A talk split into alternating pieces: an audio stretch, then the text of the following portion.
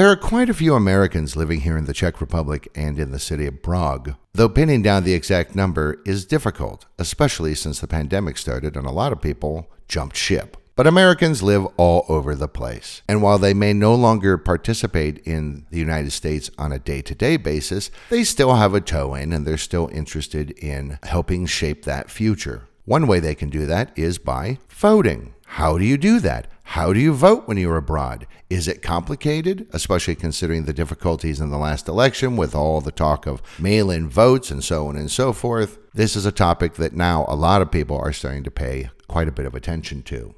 To talk about it from the Democrat side of things and with a specific Prague focus, I'm here today with Julia Bryan, Global Chair of Democrats Abroad. Hello, Ms. Bryan. Hi there. How are you doing? Excellent. Excellent. How are you? Doing well on this gray Prague day. Yeah, no kidding.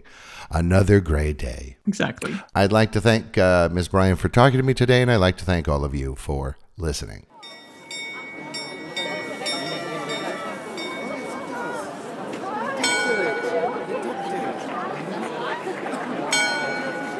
A city is much more than just a collection of buildings. It's a location, it's a history, it's a culture, it's ideas and ideals, and a city is also, most importantly, the people in it.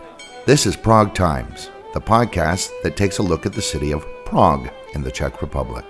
With more than a thousand years of history, there's a lot to talk about. We'll talk about the past of Prague, but we'll also talk about the city as it is today, future plans for the city, and much more. It's Prague then, Prague now, and Prague later. And this is Prague Times.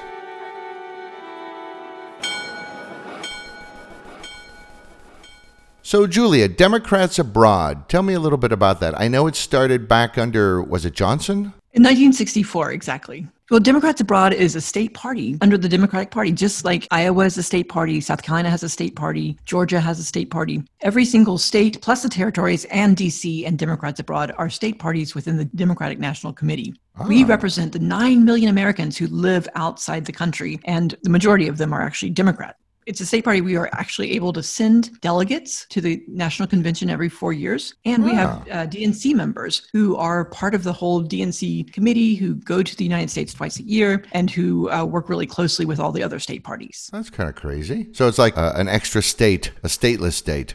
exactly. And we even run primary. Every four years during the presidential elections, we'll run primaries for um, our presidential candidate. Last year, we had, I can't remember, like 13 people on the ballot. Here in Prague, we met at the Globe. Um, we had two voting uh, centers at the Globe, but we do this all around the world that's a really uh, major part of what we do is getting out the vote and you know having the, everyone abroad vote on their primary candidate. Sure. Uh, in this last election in 2020 the presidential election i was surprised and very pleased with how thorough democrats abroad was at making sure that like hey this is how it works this is what you need to do and so on and so forth. And it really just made the process really very easy from my perspective from a user perspective. I'm so glad to hear that. That's our mission is to help get out the vote because we know it's kind of hard to vote from abroad. So the first thing we need to do is make sure people know they can vote and that mm-hmm. they know how to vote and that they know their vote counts. There are three fundamental messages that we're always trying to get through to um, Americans abroad that they actually can vote.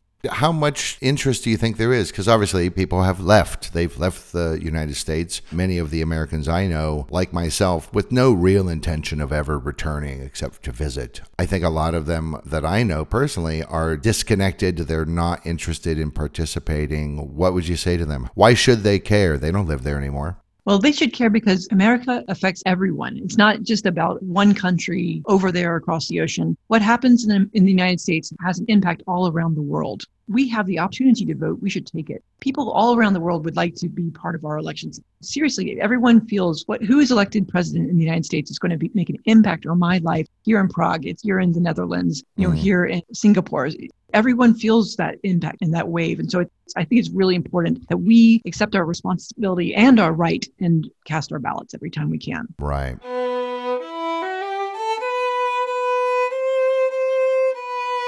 What do you think about countries like Australia, for example? In Australia, it is mandatory to vote. You're required to vote. It's it's the law. You get in trouble. Do you think something like that is a good idea? Not a good idea? I think making it easier to vote, making it mandatory that's I think that's really a great way to make sure to ensure you have democracy because majority rule is the one of the basic tenets of democracy. And if you are only having a certain percentage of people voting like 30% of your population voting that's not majority rule so whatever right. you can do to make sure that you do have majority rule in a fair way that's accessible to everybody, I think that's what one needs to do. Because here's the thing, right? If just because I decide, oh, I don't want to vote, I don't care, it doesn't matter, nothing matters, you know, they're going to do what they're going to do regardless. But nonetheless, it will affect me on the ground, regardless of whether I live in the US or not. Not only that, but your vote can make a real impact there's so many elections that are decided by just a handful of votes. You know, the American mm. vote abroad won Georgia, Arizona, and Wisconsin. Really? Yes, we won those states for Biden. And wow. in a recent, I know, in a recent uh, legislative election in Georgia, uh, this really horrible voter suppression bill passed by one vote. So everybody's vote mm-hmm. counts. We should not dismiss the impact of our vote. We often think, oh, I'm one in millions, but uh, our margins are decided by really narrow numbers in the United States. I think in, in total, even though Biden won by millions, it was actually about 44,000 votes that were the deciding factor in flipping his, his um, elections. Right, because of the, the electoral system. For those of you out there that don't know or understand the American uh, electoral system, uh, you're in good company because nobody really understands the American electoral system. And uh, it's, a, it's a headache and it's crazy. What's your opinion on the Electoral College? Should we have it? Should we not have it? I think the Electoral College should be abolished and uh, mm-hmm. we push for national popular vote in Democrats abroad. That is where the total number of votes would actually elect the president. Surprise, surprise. Right now, the yeah, electoral yeah. college system is just it's archaic and uh, it's a holdover from the 1800s. There's a an agreement that some states have made that if they can get enough other states in on it, then it'll automatically be put in force. And the agreement is is that once we get enough people with more than what is it, 270 uh, electoral votes. Yeah, it's the National Popular Vote Interstate Compact. That's the one. That's it. So we're still it's still not quite enough, but if enough states jump on board, then that will kick in automatically. And that will essentially abolish the Electoral College without having to go through the process of amending the Constitution. Yep. And right now we are at 196 electoral votes to have this adopted. We only need to 270. So we're on our way. But right. so far, it's been adopted by 15 states plus uh, DC. Who finally got the vote? exactly, exactly. Well, and you know, of course, what we're working with uh, for right now is to help DC become a state. Really, that's interesting. Because I know uh, there's there's been a lot of talk about oh Puerto Rico should be a state, and yet they continually put it up to a vote in Puerto Rico, and the citizens go, no, no, we don't really want to be a state. We like the role we have. Well, that's different in D.C in DC, they're really pushing to become a state. You know, they mm-hmm. have, I think, 700,000 uh, voters, and it, you know, it's a much larger population than um, some of the other states. Yeah, I'm thinking Wyoming.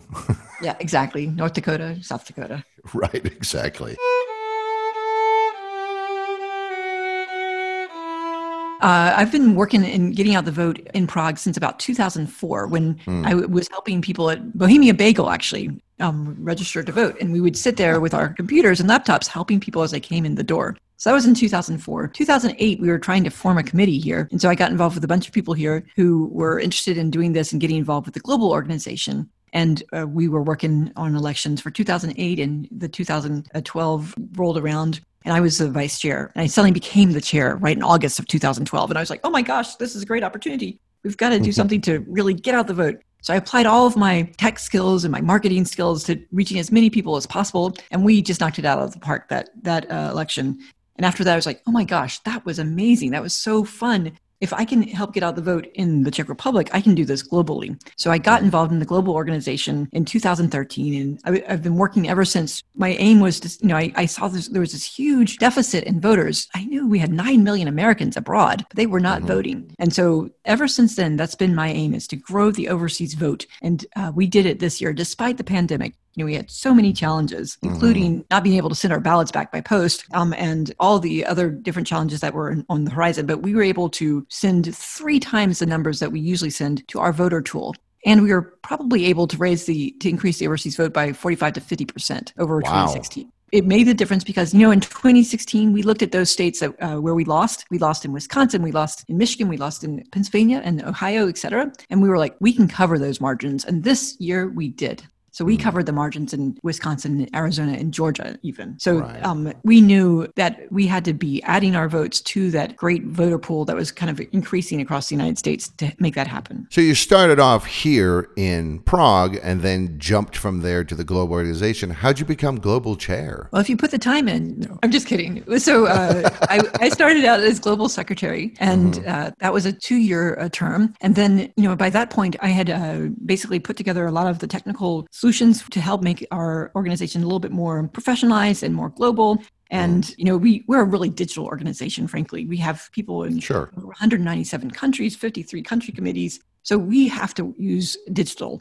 We can't just go and meet people for coffee um, to get things done. So we had done a lot to bring in uh, more digitized phone banking and websites and everything. And I ran on that platform of making sure everyone, you know, we were lifting all of our country committees and being as strategic as possible and getting out the vote. And that's how I became global chair. And I, I've been uh, global chair for two terms. I'm wrapping up my second term. It's a you can only run for two terms, so um, I'll be finishing my role in May. Oh, wow. So, unlike Congress, there's a term limit here. There, yes, we're the only state party with a term limit for chairs, but it's good. It helps get new people in and make sure that new ideas are coming into the party. Do you think that uh, when you were elected to global chair for the for the whole organization, did it kind of help raise the Czech Republic's profile at all? I, I've always used the Czech Republic as our testing ground for for um, getting out the vote. We usually have the highest engagement rate of all countries around the world. This year, Really? uh, our membership, we had 85% of our members engaged in voting, which is the highest around the world. So uh, people definitely know where we are. They always want us to hold our meetings here. So far, I've not said yes, but that's a lot of work. Because they're like, I, I heard it's pretty and the beer is really good. Everyone cheap." says that exactly. They're like, Julia, when are you going to hold the meeting here? I'm like, oh my gosh. Oh, sorry, there's a pandemic, so I guess not this year. Hmm. exactly, exactly. No, we're all online this year. It'll be at 3:30 in the morning our time. You know, we're That's in 24. commitment. It is commitment. It's commitment. But we're in 24 uh, time zones, so we have to um, we rotate the time zones when we hold our Sure, meetings. that's fair. That's fair. People in the Pacific Islands are like, Ugh, always we get screwed. Oh, they do, but that's why we're having it at 3:30 in the morning because this is good for them. Oh, otherwise, you're right. It's Australia and New Zealand. My goodness, the time zones are tough. That's poor people.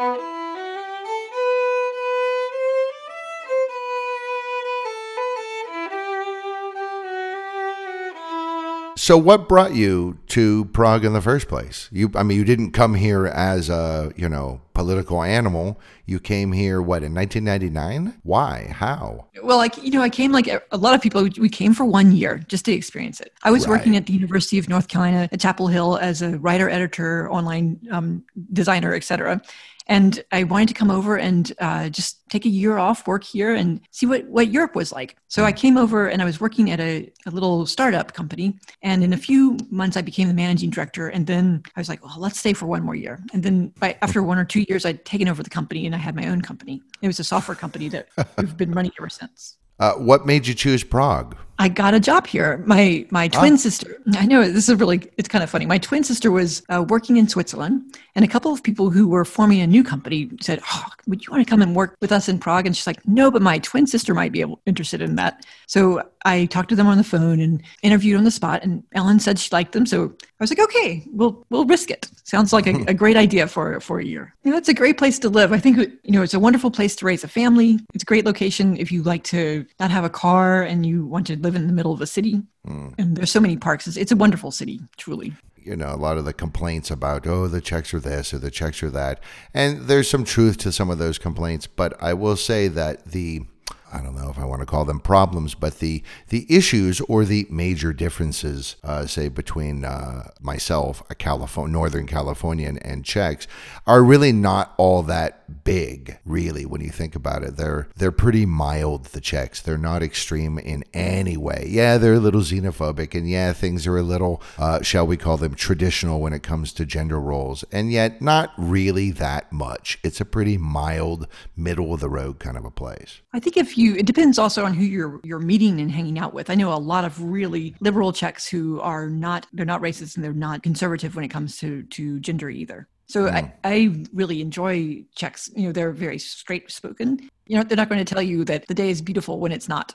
no, they're and not. I, I, like that about them. You know, it's like they're not going to tell you, "Oh yeah, my I'm great this morning," when they're not really feeling great. It's it, that was a great yeah. lesson when I first moved here, and I would ask every day. I'd ask my developers, "How are you this morning?" And they would tell me the honest truth. Yeah, I always love that. How are you? Well, you know, I've been thinking about the futility of uh, existence uh, lately, and uh, last night I was reading Kierkegaard, and I wept for three hours. It's so true. I find that very refreshing. And I think, you know, my business partner is Czech and he always says he's become half American, and I always feel like I've become half Czech because we've definitely uh, become closer to each other's countries. Right. So you're you're Chamericans. Yeah, exactly, exactly. My my husband is American, but when you work in the same company for 22 years with, with the same people, you definitely become more assimilated. That always shows whenever I go back to the U.S. for a visit. I'm always just like I don't feel like I feel like a fish out of water. Uh, suddenly, the way that I'm used to doing things now is not the way it's done there. Like I was on an escalator, I think it was in Atlanta, and this woman on the step in front of me kept looking back and looking back and looking back. I thought, what is her problem? And then I realized, because I'm standing on the step right after her, which is normal here, but you would never do that in the US. Yeah, more space. We have to remember yeah. they're used to uh, wide open plains.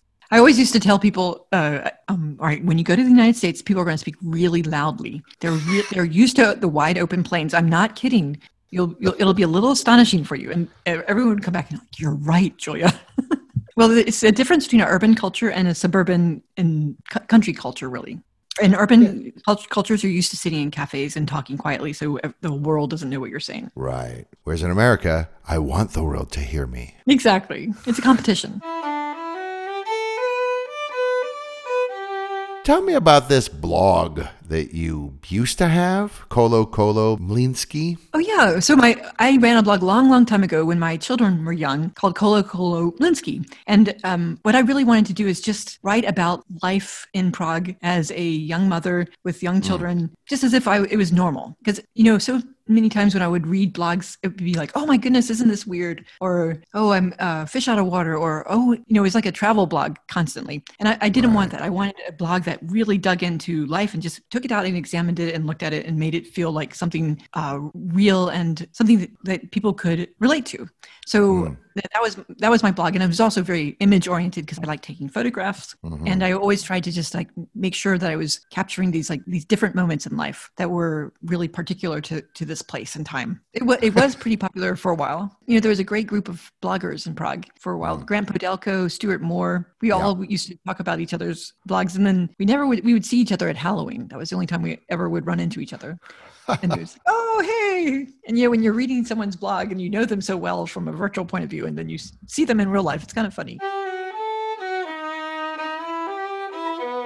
Okay, so uh, I'm an American. I moved to Prague or wherever. I, am a Democrat, so I get involved with your organization, Democrats Abroad. What can I expect to happen? If you're in Prague and you want to get involved actively, we have uh, meetings when we can actually meet together. We go, we meet in beer gardens sometimes. We have uh, events about taxes. We have events that are, you know, something that we need to talk about about policies, for example.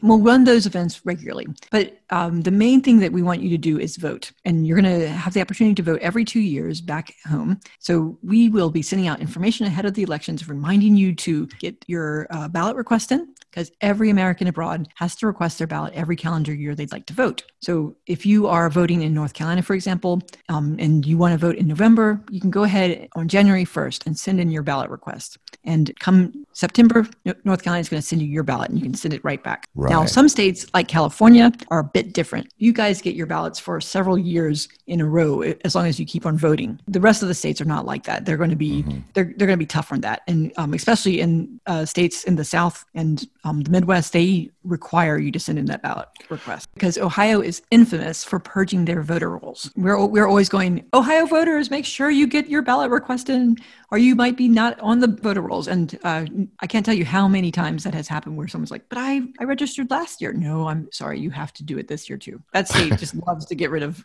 voters. That's that's the focus. Please vote. Yeah. Well, and also uh, the first thing we actually did two rounds of calls. So we, we would get in touch with people ahead of time and say, remember to request your ballot. And then we also uh, were able to raise enough money so that we could call people and say, please remember to send your ballot in. If you're having issues, here's where you yeah. go for more help. And if somebody wants to uh, wants to be of assistance more than just voting, but wants to help uh, get the vote out, they just go to the website democratsabroad.org slash volunteer. And oh, well, uh, every go. country committee needs help as well. Democrats Abroad Czech Republic is about to hold an election. We'll have uh, nominations from the floor for some of the positions, or for any position, in fact. So um, if anyone's interested, just go to democratsabroad.org slash CZ, and you can find out more about the upcoming elections. Right. And uh, listeners should know that uh, also check the episode notes for links to Democrats Abroad as well as a number of other organizations, including, because we do want to be fair, uh, Republicans overseas,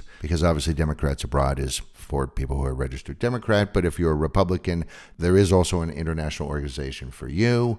Uh, and there will also be links uh, for how to vote from abroad if you are a British citizen, Canadian, Australian, or from New Zealand. That's very cool. And this year is very interesting because we're doing a lot of legislative work. I'm working in um, in the Senate right now with Senator Tim Kaine on an amendment to the For the People Act, which is a voter protection act that's being dealt with in the in the Senate right now. We are adding some extra language for Americans overseas. Ah, so do you think that that's just going to uh you might just stay in politics when all this is done? I will definitely miss it. I really enjoy it. I know a lot about voting, but at the moment, I, I don't have an opportunity in uh, moving forward. So I think I'll just um, we'll we'll see what happens. There's time. Mm, maybe. Do you think you'll stay here in Prague? Absolutely. Prague's our home. Our children are going to Czech schools. My husband works here, and we are very embedded in the country. I will be helping at the local level. In fact, I'm running for Democrats Abroad Czech Republic uh, chair. Mm. Um, and, uh, you know, there's a lot we can do locally, and I want to make sure that we can really engage as many people as possible. We did have 85% engagement last year, but we have to keep that up.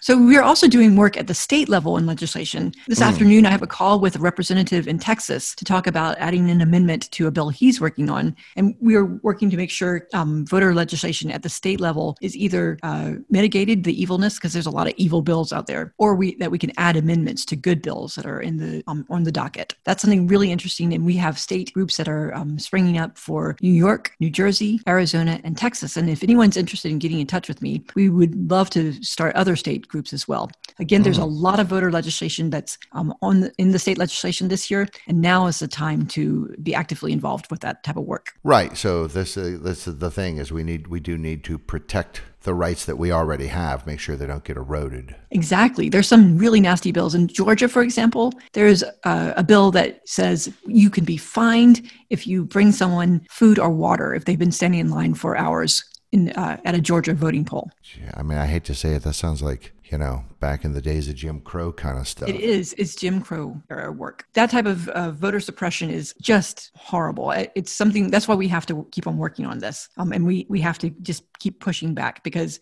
that type of voter legislation is designed to keep people from voting clearly. Right. How did it work before the internet? I mean, in the 60s and 70s and 80s, how, how did all of this work? Was it just mail and phones? Well, at, at a certain point, people could vote at their embassies. Um, ah. The, I know, but that that was a long time ago, and it's definitely not possible now. So anyone listening, please don't take your ballot to the embassy uh, and or go there and expect to pick up one. You can you can very often drop your ballot off in an envelope at an embassy, but you have to check it well, well ahead of time, and uh, they have to send it back through their diplomatic pouch which is a slow process. Right. The problem with uh, the diplomatic pouch is the slowness of the delivery but mm. uh, it does get an embassy a consular stamp so that they know it's coming from abroad. Ah. And, yep so that's the important part. It needs to have that consular st- stamp that shows that your ballot's coming from abroad. Uh, it then comes into dulles airport. That's where all the diplomatic pouch materials come into and then um, goes into the us uh, postal system mail stream to be delivered you know, uh, to Czechs I talked to about this, they're just kind of astonished at the um, variety and lack of cohesiveness in the American system and how each state is completely different than the others. And even sometimes within a state, uh, if that state gives more power to the counties, even the counties are different from county to county. And it seems madness to them.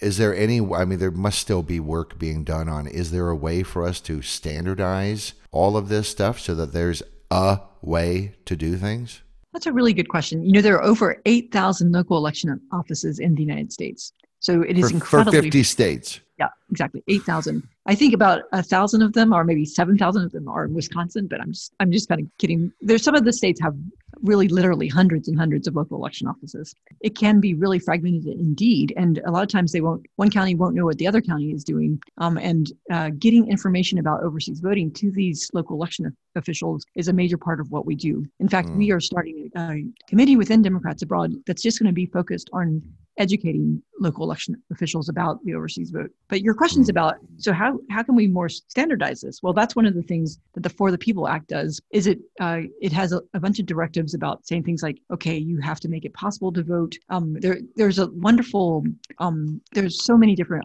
aspects of that bill which will make it a little bit more standardized while still working within the you know the federal system you know that's the thing is states have a lot of power and you can't take it all away from them but um, take all of the decision making away from them but it, this does protect people and make sure that they will have to themselves align to this uh, federal bill. Right right. And just so people know this is uh, you may have seen news reports recently about it. It's it's hr1 that's uh, right. so, so hr1 passed the house and is now about to be introduced in the senate. It should be introduced mm. anytime now. And uh, it, it will be then going into amendments processing and um, and then we'll see what we can do about voting for it. Right now, the filibuster is getting in the way, as you probably know. What a shock. yes, exactly. And for anyone who's wondering, what is this filibuster thing? The filibuster is a, a strange rule that's in part of the Senate rules that says that you can stop voting on a bill and continue debate until you have 60 senators who are willing to stop the debate and say, let's vote on it. And because right. of some of the amendments in this rule, uh, you can you can do this eternally. You can do other business um, in the Senate. You can talk about other bills that are less controversial, um, and you do not have to address the bill that you don't like. This has become a big blow in anything getting done in the Senate. It's created. This is one of the reasons why we don't have uh, such bipartisan, you know, workings in the Senate as well, because there's no need to be bipartisan and work across the aisle. Right, would just shut you down. I mean, there have been the, the rather absurd but famous, true cases of like senators just like, and now I'm going to read Great Expectations aloud. That's see now that was when you actually had to debate in order to keep ah. the filibuster going. Now you don't have to do that at all. Now you can just say, mm, "We call it we're we're doing a filibuster," and then walk out of the room and go take a nap. So there's no need to. There's no talking filibuster. That's what it's being ta- oh, talked about. Oh, really? Yes. Mm-hmm. That's why it's so easy to filibuster. So what what's being discussed now is to bring back the talking filibuster, which would require all business to stop and debate to occur. I mean, it, it would be. It's a great idea to bring the talking filibuster back because people need to be able able to eventually vote on a, a bill um, despite its controversy. Right, because of course you know this. If, if anybody's ever seen the film Mr. Smith Goes to Washington, that's this. He just keeps talking and talking and talking and talking and talking and talking. Now here's the question: Why would you want to keep talking about it? What's what good is done by this? It gives your team time to bring more information to the table. Mm. And it also doesn't it also run out deadlines? Yes, it can also do that too. But uh, it's often used to to uh, so that your team can assemble more information, more witnesses, and hmm. uh, um, be more persuasive. Right now, the current filibuster just is a way of uh, tabling something. So that's it. So all I got to do, I'm a senator, and I don't I, I don't want this bill to even be discussed, and I don't want to vote it on. So I just say filibuster, and that's it. That's right. And, and, until 60 people, 60 senators agree to vote on it and to um, in debate, it nothing happens to that bill. The only that's, that's uh, crazy. It is crazy, and that's why the Senate has uh, had such a hard time getting anything passed and anything done for for years and years.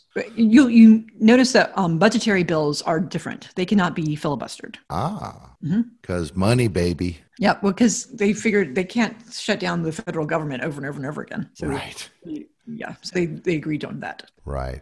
Uh, and again, uh, people listening, uh, the text of HR1, uh, there will be a link to it in the episode notes. So check there for the, the actual text that has been very helpfully hyperlinked.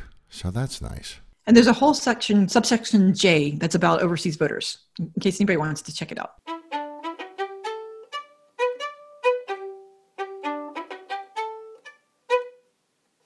So our job is twofold. We have two two part mission. One is to get out the vote, and that's what we do every election year.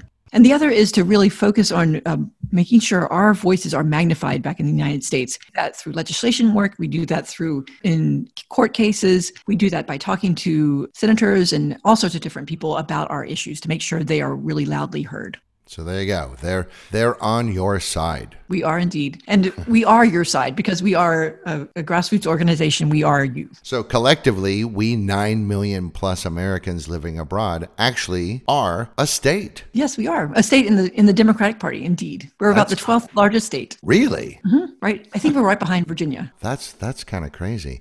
And again, it's all facilitated uh, nowadays by uh, the internet and uh, digital media and uh, methodologies. And uh, obviously, that's that's the times we're living in. It's just going to increase more and more and more. So, uh, in theory, things will get even easier in the future. I think so too. And I mean, that was one of the funny things about last year. All the state parties were having to go to digital. So, we were running around giving digital workshops on how to organize and how to get out the vote via the internet. You know, this is so new to them. They're used to door knocking. We've never been able to door knock. So, like, yeah, let, we'll tell you how we do this. You know, webinars and um, online uh, help desks, et cetera. That was all something we were really used to already. It was something that we were finally able to you know show to our fellow parties. It's it's really fun work to do, and you know we're all an all volunteer organization. That's the other thing I have to say. No staff, no office. We're just all people who are really interested in and just passionate about getting out the vote. So remember, folks, just because you don't live there doesn't mean that your vote doesn't count and doesn't matter. Uh, it may matter more and more as we see the times becoming more polarized uh, and the margins for victory in American elections of all types, not just the presidential election, but even down on the small local levels, the margins are getting um, smaller and smaller, and more and more things are passing by an increasingly small number of votes. So a vote does count. It really does.